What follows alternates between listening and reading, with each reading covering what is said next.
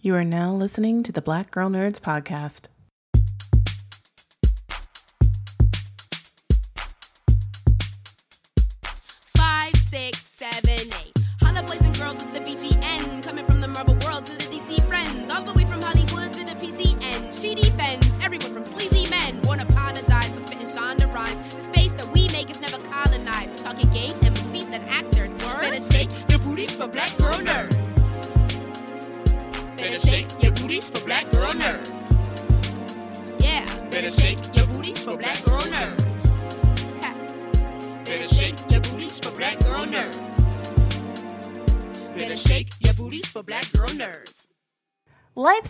When you're out finding adventure together, and the new Santa Fe is designed to help you get more out of that quality time.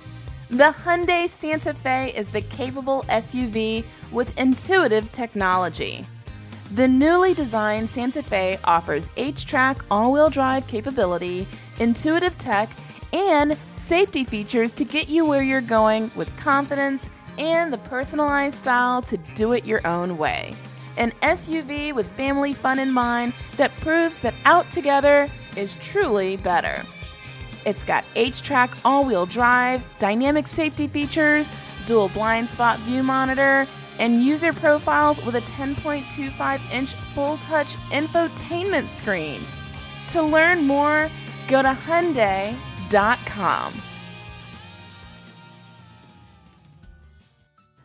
Honey Girl, a coming of age debut by Morgan Rogers, follows a young black woman just finishing her PhD in astronomy who impulsively gets married in Vegas and decides to leave her perfectly ordered life for a summer in New York with the wife she barely knows. Honey Girl is available now wherever books are sold. Thanks for tuning in to this episode of the Black Girl Nerds podcast. My name is Jamie, and this episode is hosted by Ryan and Angelica. In this two part episode, we welcome in our first segment the one, the only, I mean, she needs really no introduction, but it's actress Vivica A. Fox. And she's a multi hyphenate at this point.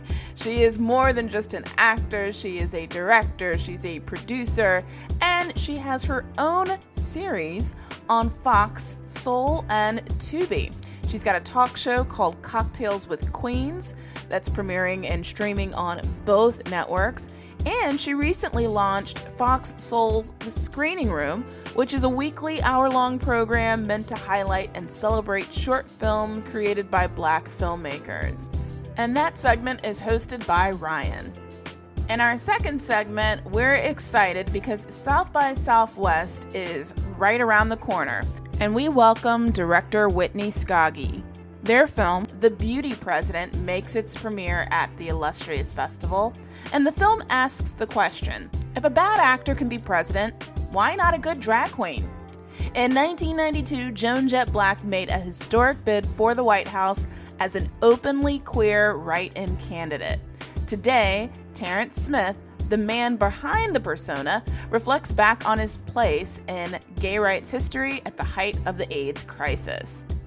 Anne Whitney is excited to chat about their story, The Beauty President, here with Black Girl Nerds, and that segment is hosted by Angelica.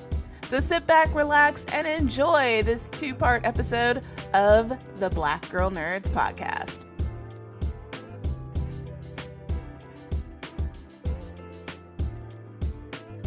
Welcome to the Black Girl Nerds podcast. I'm your host, Ryan, and I don't even know where to start with my guest that I have with you guys today. Listen, she taught us that to find love, you got to play a few games. she also helped us get that girl squad right. You know, when you, you know, you might have to get a little things right in your life. You need that girl squad. She told us about that. And I think it's been like twice now that she's kind of saved the world from aliens. so you know, I had to I had to give her I had to give her like the right introduction right now. I'm talking about actress, producer, TV host, Vivica A. Fox. Vivica, thank you for joining me. Hey, hey girl, hey. so I gotta ask you because we were talking a little this a little bit about this when you came on. Mm-hmm. What do you get a moment to breathe and take in like all the marvelous, fabulous projects that you have been a part of? Lately, yes. Now I'm going to tell you early in my career, I was on that treadmill of success where I was just grinding, grinding, grinding, grinding. And you know, you you kind of forget to take the time to smell the roses, you know, because you got so many things happening. Whereas now I am grateful and I get I I love that with social media, I get to tweet with my fans, talk to them, you know, find out what they think and they let you know anyway, even if you ain't trying to know. Yeah, know. they will. They Yeah. let you know Mhm. anyway. so yes, I, I definitely take the time now and enjoy my projects because I'm producing, d- directing, starring, podcasts. I mean, like a lot of wonderful Yeah, things are happening for Mhm. me. Now I want to ask you, um, because my listeners know I find any opportunity to talk about action. I gotta ask you about Kill Bill because I promised myself if I ever got an opportunity to ask you to talk to you about this.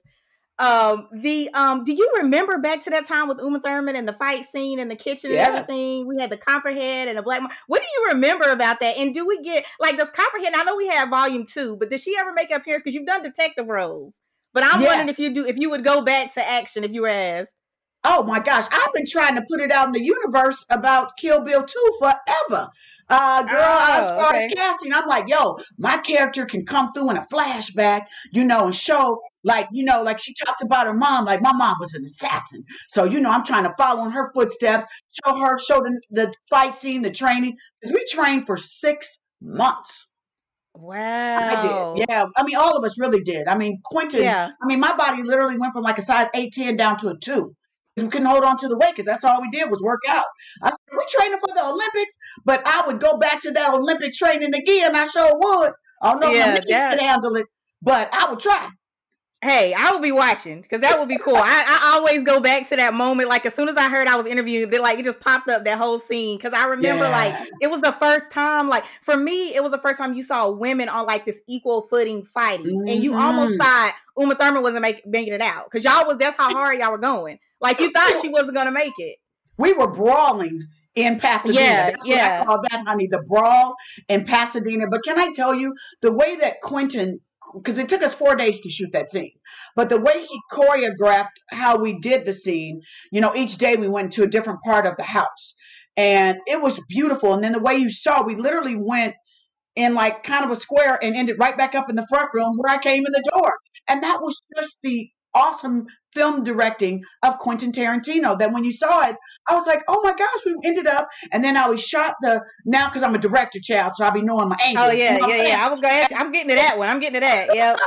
But how we ended up with that shot with the two ladies with the knives drawn, and then you saw the little girl arriving, getting off the bus from school, and it was like dun dun dun dun. But meanwhile, danger was in the house. Yes, like you, this is just phenomenal. I'm just telling you, I'm waiting. I'm putting that out in the episode too because I would love it to come back. It was Me just too. so. I just like, I just remember that, and I'm like, black women need to do more of this. Like as soon as I saw that scene, I was like, keep it going. I think it's slowly getting there because we're in that time where Mhm. people got to sit and they got to look and they got to reflect. Yeah. But I was like, at that moment, I was like, this needs to keep going. We need to see more of this. Yeah, well, I mean, like I said, I've been putting it out there every time I do an interview. They're like, "Would you do another one?" I'm like, "Yes, let's go." But I think we're waiting on Quentin and Uma to find a script that makes sense for them. Then, for the longest time, you know, they were saying that they were waiting on my daughter, who at the time was young when we filmed it, to grow up. And then, you know, there was a little bit of a controversy when some the uh, got asked by someone um, if the, they didn't go with the daughter, if it was a name, who would I pick? And I said Zendaya, who I love Mhm. and think is just amazing. yeah, she's fantastic. yeah, Yeah. yeah, she hot. So we trying to make it happen. yeah. Well, hey, I'm gonna cross my fingers. I got my fingers crossed. I'm ready. Thank All right, you. let's get into all right. Like we said, you never sit down. You always stay busy. So let's get into this partnership you got going on with Tubi, where by the way, it's Fox streaming service for listeners that don't know. Yeah. How like we get to see your entire catalog. So people are not caught up on these movies and we get to go through. I'm like, I'm like rolling through the list that your team sent me, and I'm like, like I haven't seen Assassin's Game. I'm like, I don't know what I want to watch first.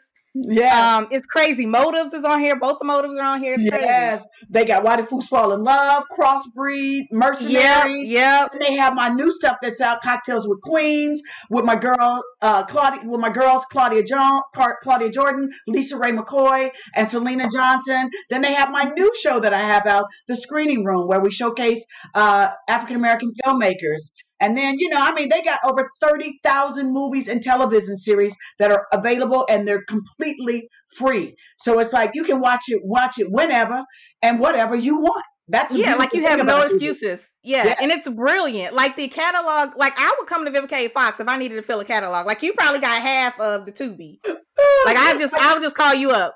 Yeah, well, we started uh, with Tubi last month because we were celebrating uh, Black History Month, and I just thought that that was so wonderful that during Black History Month, that you know they here this comes Tubi, and they wanted to celebrate African American actors and actresses and their Right. movies because a little bit time sometimes we feel a little underappreciated, and they was Mhm, like, well, mhm. baby, we got we got the best of the best from y'all, from all of your favorite stars, from Idris Elba to Beyonce to Mhm. Regina King. I mean, I, like they got like I said, over thirty thousand titles. Right. Yeah, it's it is a phenomenal. Like I said, you guys got to check this out. They got it all categorized for you. Um, go to uh tubi.tv by the way, so you guys can get the whole list that we're running down reading here. Um, so let's talk about cocktails with queens. Yeah, Because you kind of ran through and gave us a. Can I just say, who has the brilliant idea to get all of you ladies that don't want to hold any punches to get like out at all? Like I'm just laughing hysterically. I got to see some preview clips, and I was dying. I was like, who had this brilliant idea while we're stuck in a pandemic? Everybody's at home. You guys Right. are on Skype. You know, we at the mercy of technology now. I was like, this is brilliant. How did this come Well, about? it started off originally. Claudia Jordan was supposed to interview me, and then they called and said, "Well, hey, we're gonna add LisaRaye to it." I said, "I love LisaRaye. That's my baby sister." Then they was like, "Well, what about Syleena Johnson?" I was like, "I love Syleena. I did her show. Uh, what's that? S- Uh, S- Soul Sister, Sister Soul. Yeah, I, mean, I did their show a lot of times. I'm like, I love Syleena. So we did it once, and then they were like, "Oh, you guys got great chemistry. Let's do it again." And now we will be celebrating our one year anniversary, April 19th. So we now have messy Mondays. There's some weeks we get in trouble because we be telling it what we keep it 100. you yes, know? they do. Yes, Yes, yeah. and people love it. I get so many people Mhm. that that I look forward to having my cocktails and my happy hour with you ladies. So I would love that once pandemic is over, that if we could, Yeah. you know, have the show and we go to a studio and record it because people really enjoy it because we keep it real, real. Yes, like the stuff that comes out, I'm like, I was thinking that, but being, can you talk about being that brave? Like that's one thing I love about you too, because I've seen some of your interviews in the past, and Yeah. you've always been like, like genuinely, that's how you feel, and you react to stuff, which is so cool. And I think that's why it's so much fun to watch you on camera too. But can you talk a little bit about having that realness? You know, like being comfortable with that, because like you said, people can come at you from all sides, all yeah. different ways on social media when you want to be real. Can I tell you, it took a long time for me to get completely comfortable in my own skin because when I first started acting, you know, it was you have to be perfect. And, Mhm. you know, from the hair to the makeup, I mean, people were zooming in on your pictures. They judge you from the head to your day, down to your toe to the toenail polish. Well, now, you know, it's in an era where people like to see that you're real, that you fall down, that you have ugly days, that you have bad hair days, that you go through trials and tribulations just like they do. So, you know, I am I, I've embraced that. You know, I'm still gonna always try to show up and show out, you know. Uh, Yeah.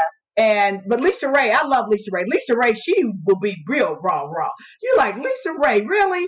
And then her and Claudia, I mean, it's just the chemistry with the four ladies is just great. It's entertaining and it's real.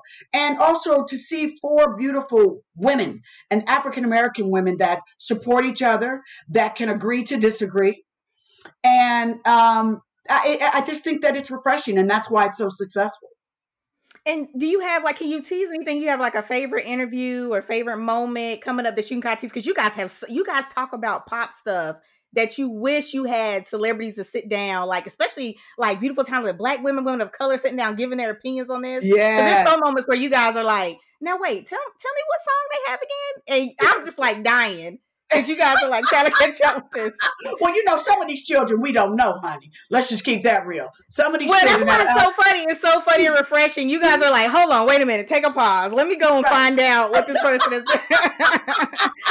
I mean, we've all been doing it for a very long time, which is yeah, a yeah. celebration in its own. We've all been doing this. So, you know, and, and I'm the person who I usually educate, and then I'm into politics. So, you know, when something goes down, LisaRaye, Lisa Ray's like, Vivica, what that mean? So, you know, everyone loves different things. And me and Claudia have worked uh, together before on so many things, uh, you know, that, and she comes from the world of radio. So we just, I, I love I learn stuff every week. Some of my favorite interviews.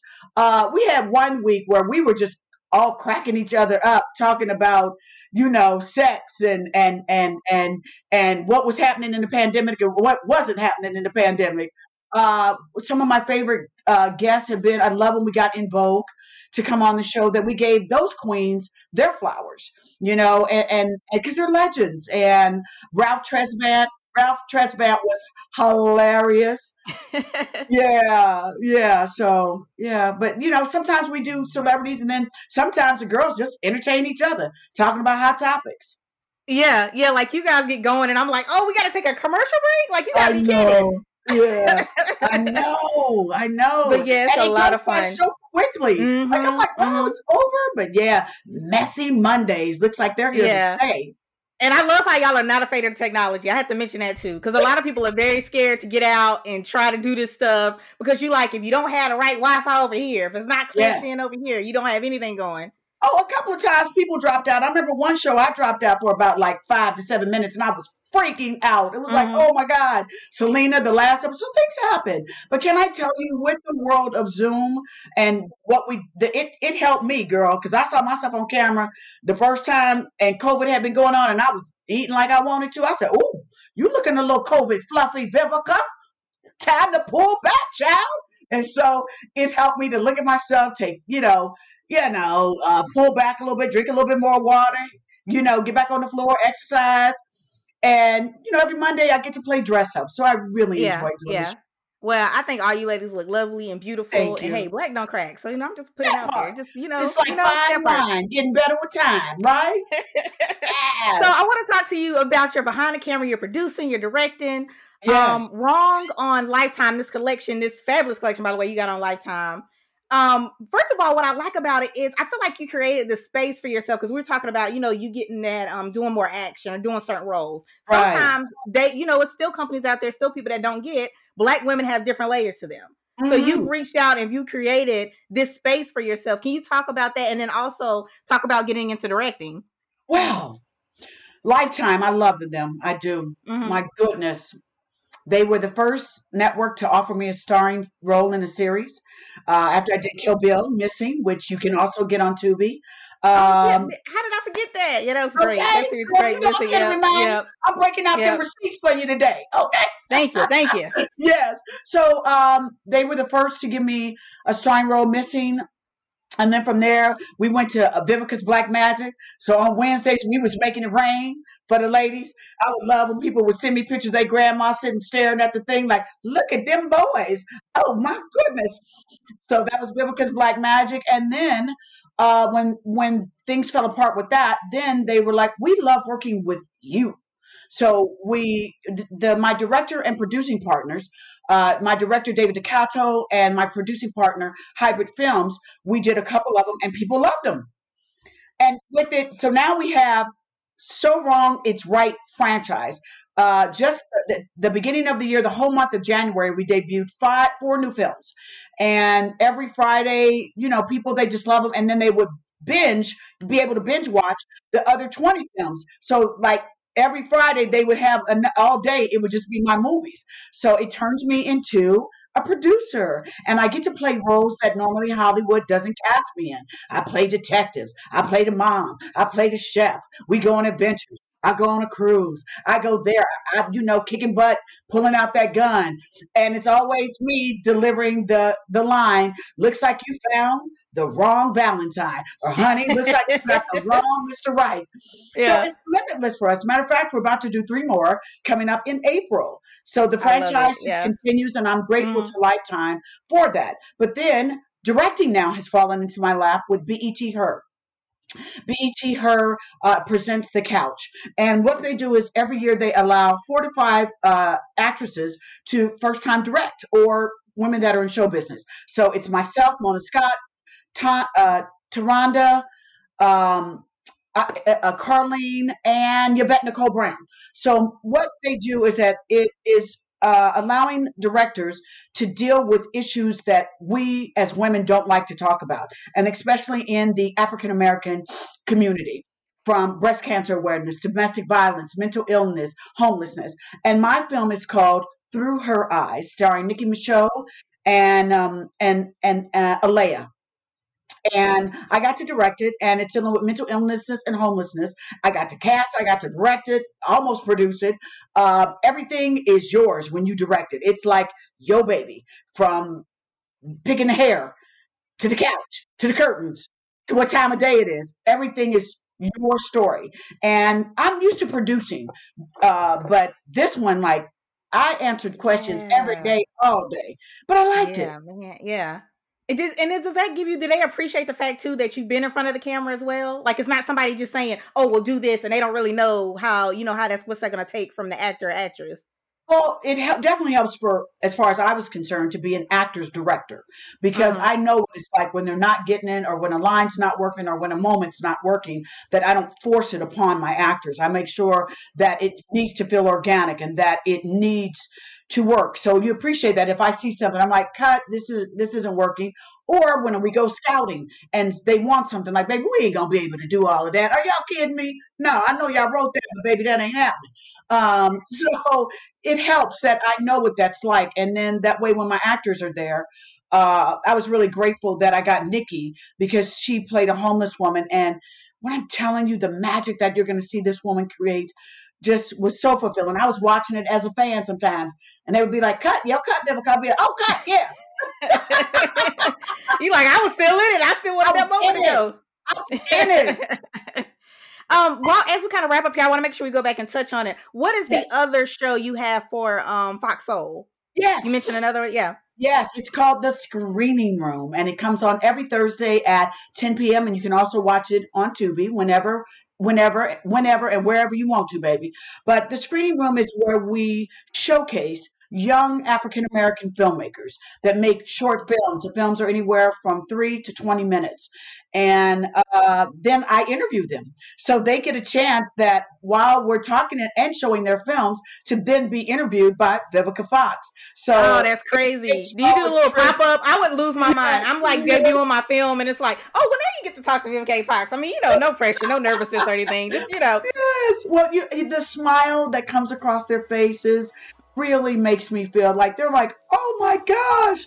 It Yeah. warms my heart because they know that I've been in their shoes making Mhm. films. So Mhm. they, they, they're starstruck at first, but baby, they get down to business and let you know how they got it done. nice, yeah, Yeah. yeah, Well, you know what? I'm still starstruck, and I'm a huge fan, and I'm gonna be watching Aw. all this that you got coming out. You guys definitely check out Tubi and Fox Soul, because Miss Vivica Fox is not stopping anytime soon. She gonna keep it going. No doubt. And can I just say in closing that if you guys want to find out all of the different over 30,000 titles and movies and television shows that they have, please go to tubi.tv to find out what they could what they have for you and what you can enjoy. Enjoy. Look, see, t- true TV host right there. True TV host. She ready. She got it good. She got it wrapped it up. Nice little bow. So I'm done. I got nothing else for y'all. Thank y'all for listening. I'm gonna come back and talk to you later. Thank you, Vivica. You're welcome, darlings. Stay safe, y'all.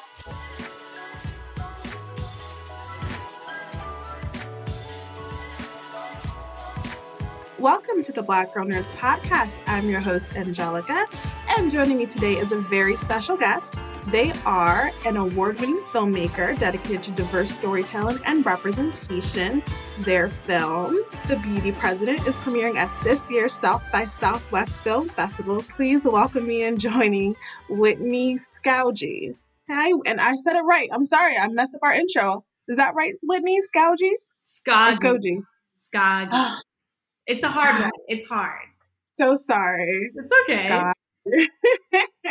And then it's funny because um your field producer Callie uh, even like told me how to grammatically set it, and I still managed to mess it up. I apologize. It's totally fine. It's totally fine. No worries. All right. Well, we're here to talk about your film, The Beauty President, and I can say I've watched it like four times. Um, yeah, it Thank was. I was just like so sucked into the storytelling. Um, Terrence is a character, um, so you can't help but being sucked in. Um, well, first, before we get into the actual film, tell me how you got into filmmaking. Yeah, absolutely. So I think I've probably had a camera in my hand since I was a little kid. Basically, like I was into making home movies and I would put a bunch of books up on my dresser and put the camcorder up and try to like make my own little music videos. Um, I grew up with a single mom, and so a lot of the time, TV and movies were my babysitters. And I really connected at a young age with the medium and with the form. And I found it was my way to connect with the outside world and to express myself to the outside world. So it was really this um, connector for me. And basically, you know, I just kept having a camera in my hand and I took classes in school and I I did like the high school TV show. Um, it was called Hawk TV in Bozeman, Montana. Shout out Bozeman. Um, and you know, I just I just never thought of a different path it was always so natural to me to communicate this way and to express myself this way. And I just feel so grateful that I've been able to make it a career. Yeah, absolutely. And so, so you, this film is premiered, in South by Southwest Film Festival. That's huge. How did that happen? Yeah, yeah. I mean, it's like really crazy to even like still say that, but again, like so grateful and so excited. Um, we we just submitted, you know, we just submitted the film, and then um, you know, we've been in quarantine in California here in Los Angeles, and I just got an email, and it was like, "Welcome to South by Southwest," and you know, I had been just kind of in this waiting game with the film of what was going to happen, where was it going to premiere, and then you know you get this email, and I remember I kind of just dropped to the floor and just let out this big sigh of relief because it finally had you know momentum. It was like okay, this is the start of it, um, and and the fact that it was South by Southwest was so unexpected and um, really an honor. You know, it was really great. Awesome. It, it is. I was like, whoa, this is big. I'm, I'm so happy for you. I uh, stalked your Instagram uh, and I saw you made your announcement and I was like, ah, oh, this is awesome. I'm rooting. I'm rooting for Whitney. Um, and so, so the film itself is called The Beauty President. It's about Joan Jett Black, who I was not aware. I was maybe like two at the time that Joan was running uh, for president under the Queer Nation. And Joan, what's so interesting about her is that her persona is created by Terrence Smith. So there's like this whole duality. So tell me about what made you look at Terrence as a subject matter for your for your film.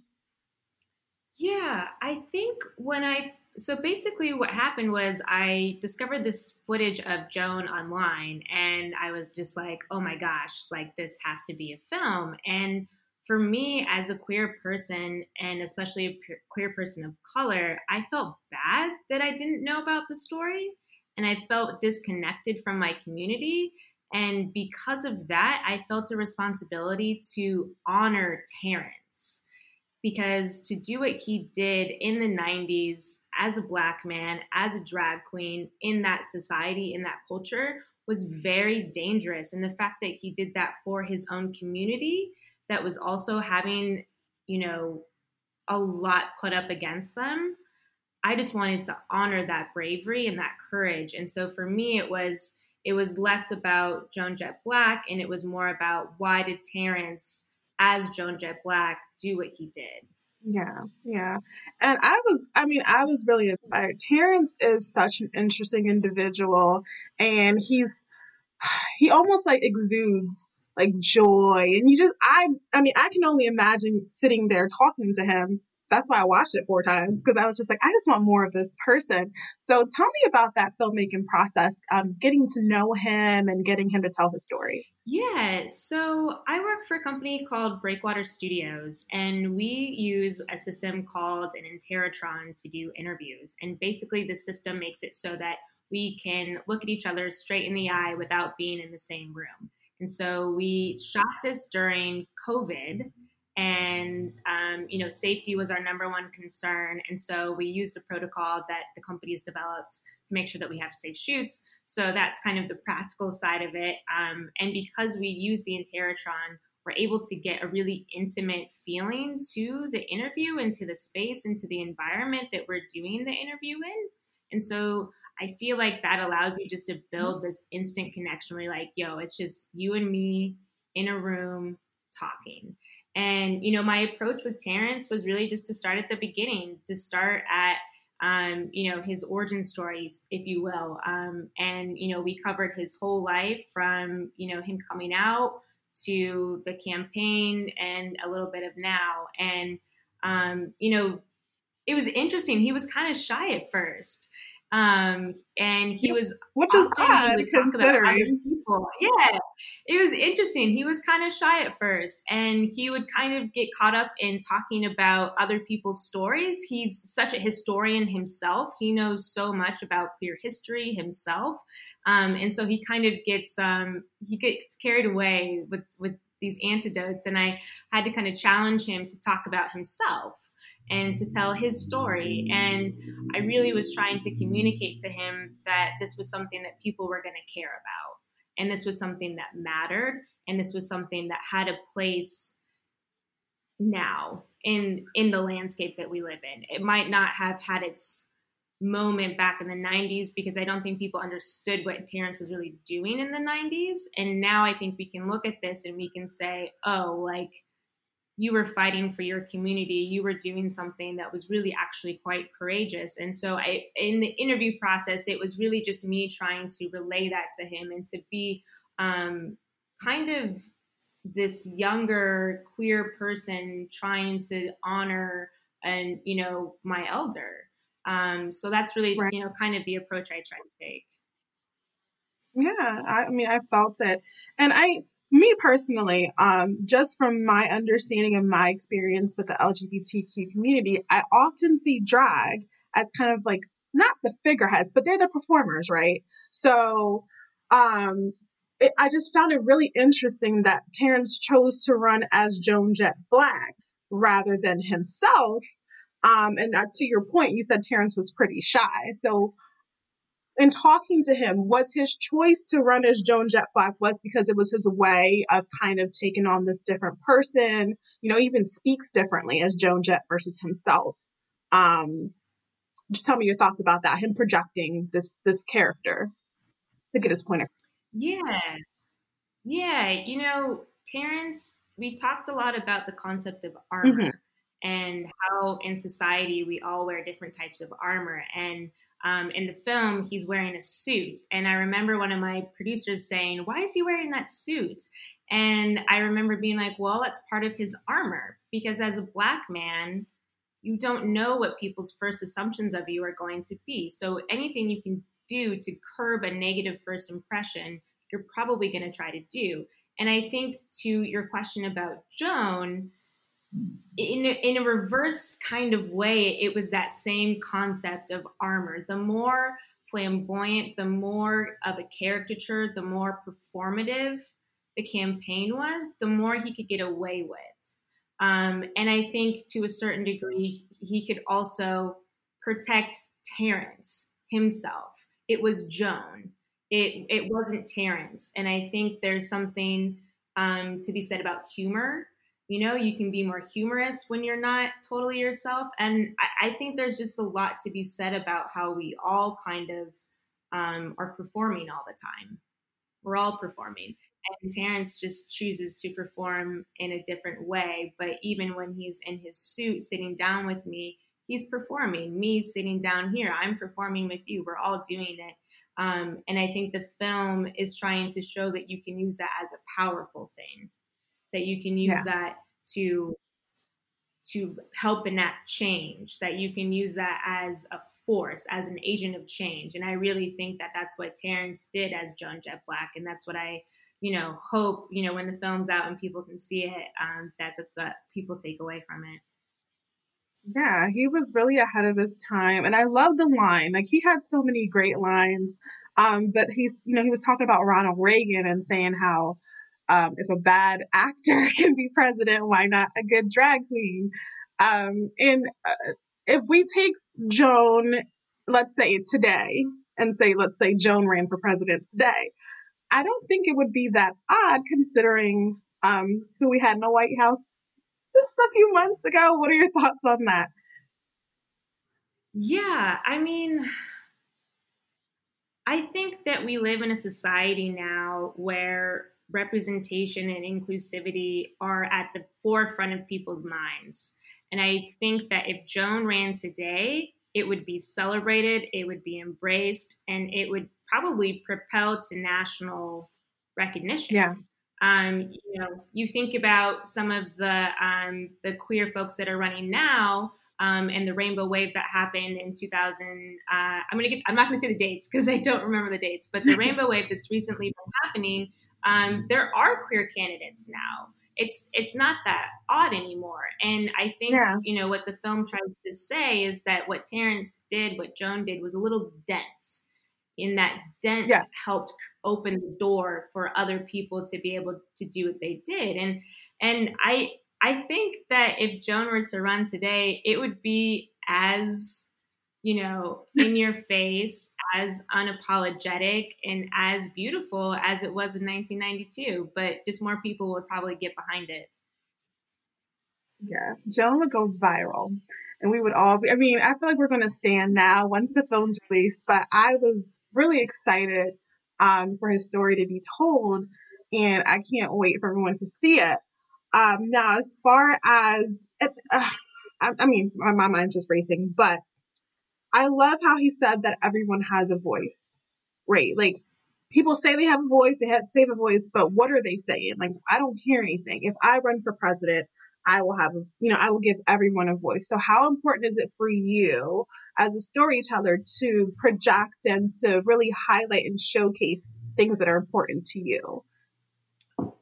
Yeah, I mean, that's like at the core of everything that I do. I feel such a huge responsibility as a storyteller to use my craft and to use the resources I have to help amplify the stories that are lost and to help amplify the stories of people that are from underrepresented communities, to help amplify the stories of people that have extraordinary lives, but maybe on the outside seem too ordinary to, to give time to. And I think um, you know, for me as a storyteller, it's it's about my own identity too. I remember growing up and not seeing myself.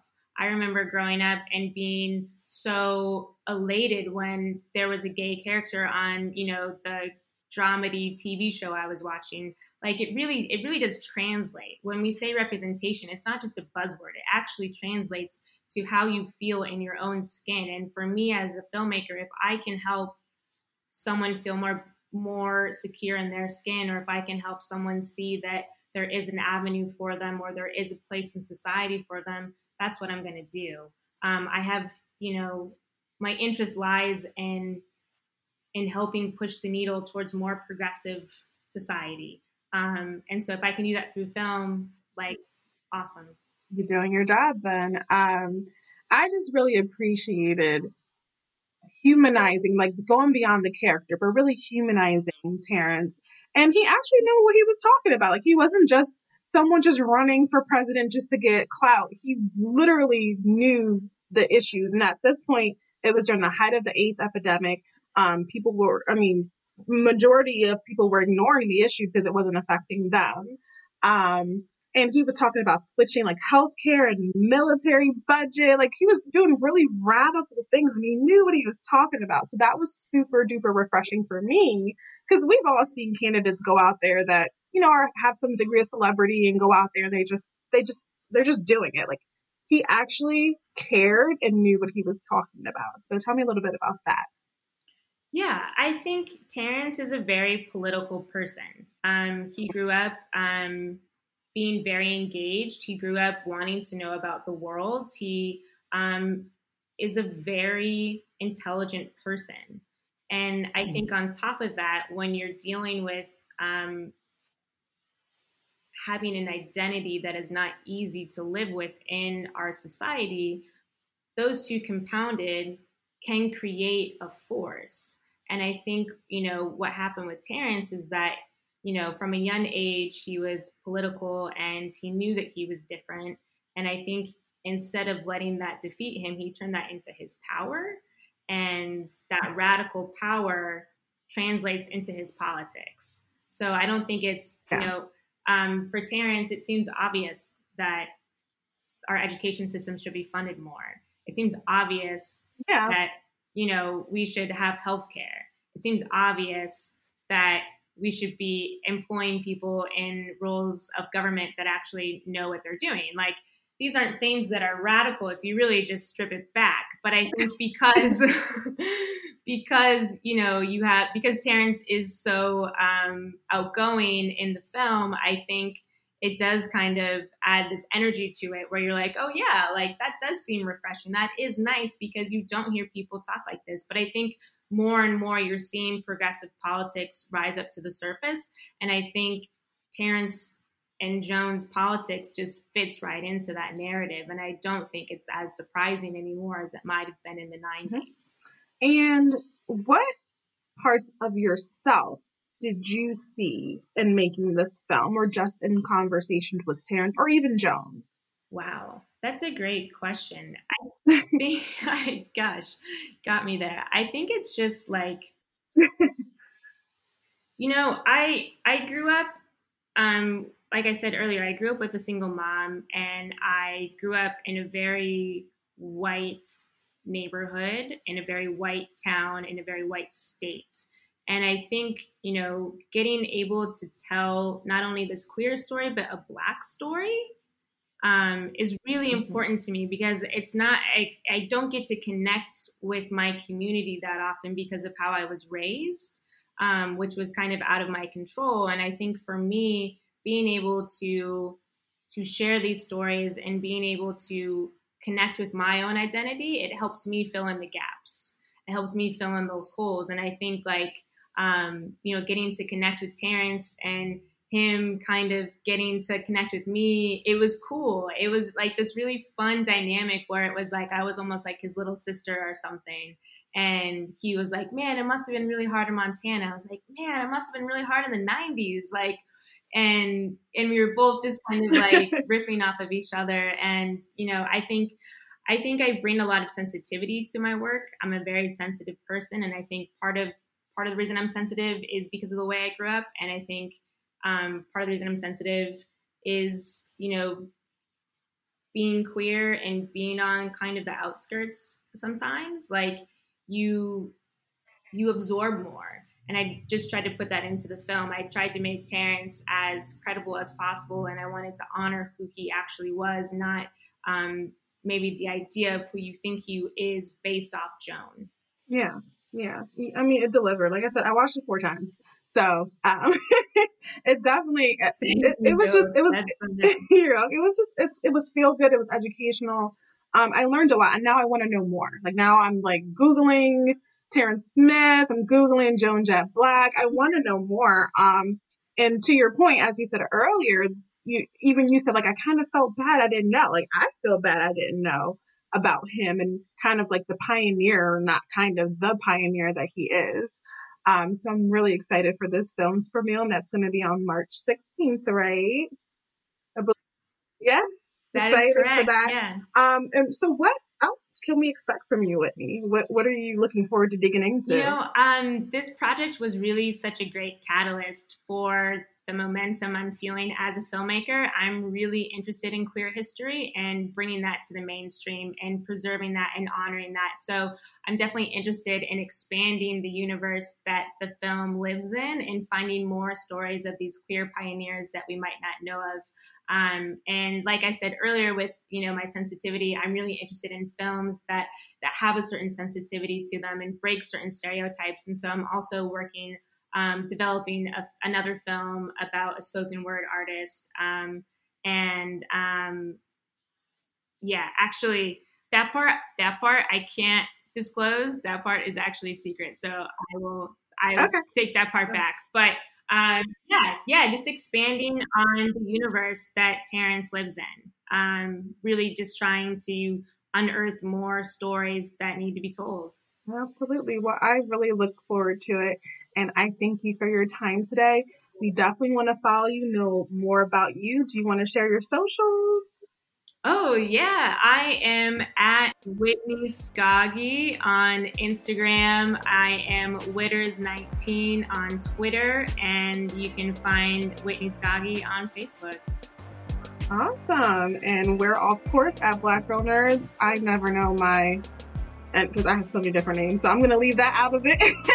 but definitely at Black Girl Nerds, make sure you guys follow Whitney, and definitely we so look forward to seeing the beauty president. Thank you so much, Whitney.